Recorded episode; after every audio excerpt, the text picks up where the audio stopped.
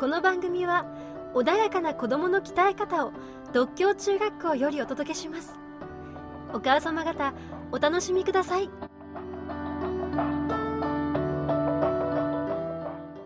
独協の特色。独協の6年間で身につけられることについてお話しいただきました。どうぞお楽しみください。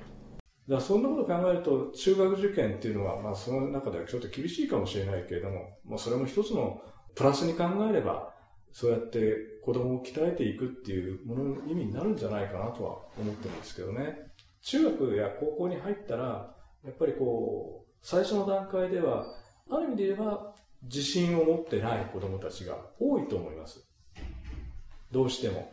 もちろん根拠のない自信を持ってる子もいますよ。でもいいんです、それはそれで 持ってればいいと思うんだけど、やっぱりその自信を持ってない子が自信を持てるような、やっぱりその6年間を過ごさなきゃいけないと思うんですよね。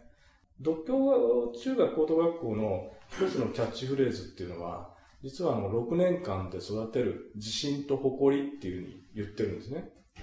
で、これはあの、第13代校長の天野定優先生が、あの、独協生に教育愛によって自信と教授を、教授っていうのはまあ、誇りって言ったらいいのかもしれないけれども、自信と教授を育成するんだっていうことを盛んに言ってたのね。もともとあの、独協って学校はあの、どちらかっていうと、お坊ちゃんお坊ちゃんしてるので、費用なっていうと言い過ぎかもしれないけど、ちょっとね、優しめの子供たちが多い学校だ。で、そういう中で、やっぱり6年間かけて、自信と誇りを身につけさせようっていうことを言い出したのが、今にも続いてるんですけどね。で、その時に、じゃあ誇り持ちなさいとか、自信持ちなさいって、それこそ、どんなに訓話でお話ししたって、そんなの絶対に身につくわけないですよね。やはり成功体験があったりとか、あるいは、なんて言うんでしょうね。どっかで考え方が、今まで知らなかった世界が開けるような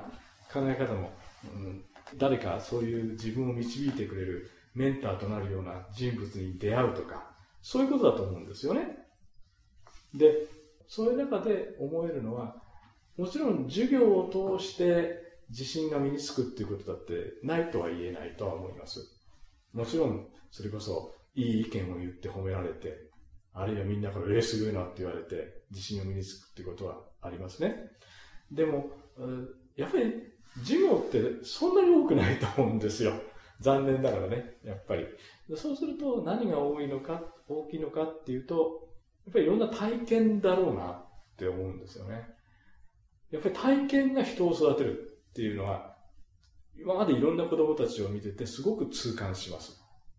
今うちの学校ではやってないんですけれども、あの、私なんかよく利用させてもらったのは、例えば修学旅行行きましょ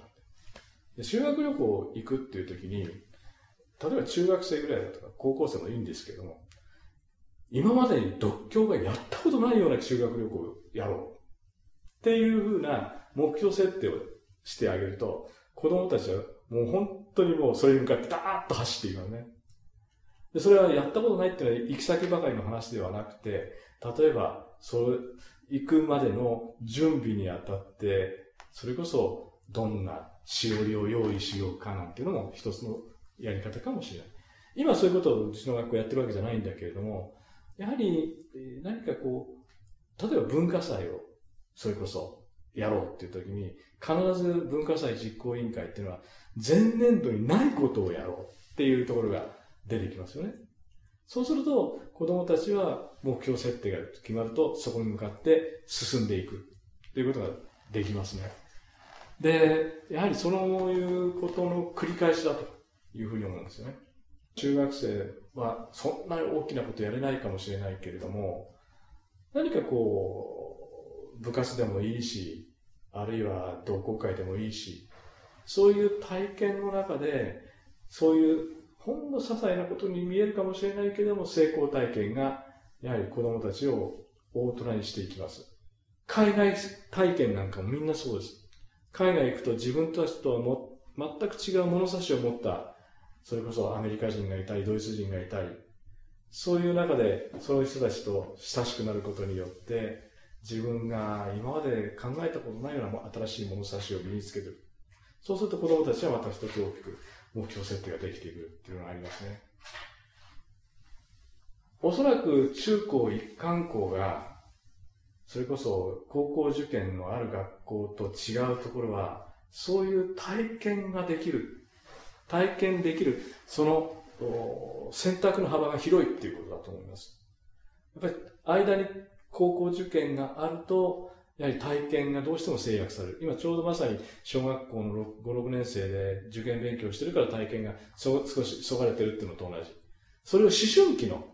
一番多感な時期に体験をする時間をたくさん取りましょうっていうのが中高一貫校の最大の目的だろうっていうふうに思うんですよね。まあ、そのようなことを考えると、そういうことをこう積み重ねていくことによって、自信が身について社会に出ていくことができるだろうなっていうふうに思いますね。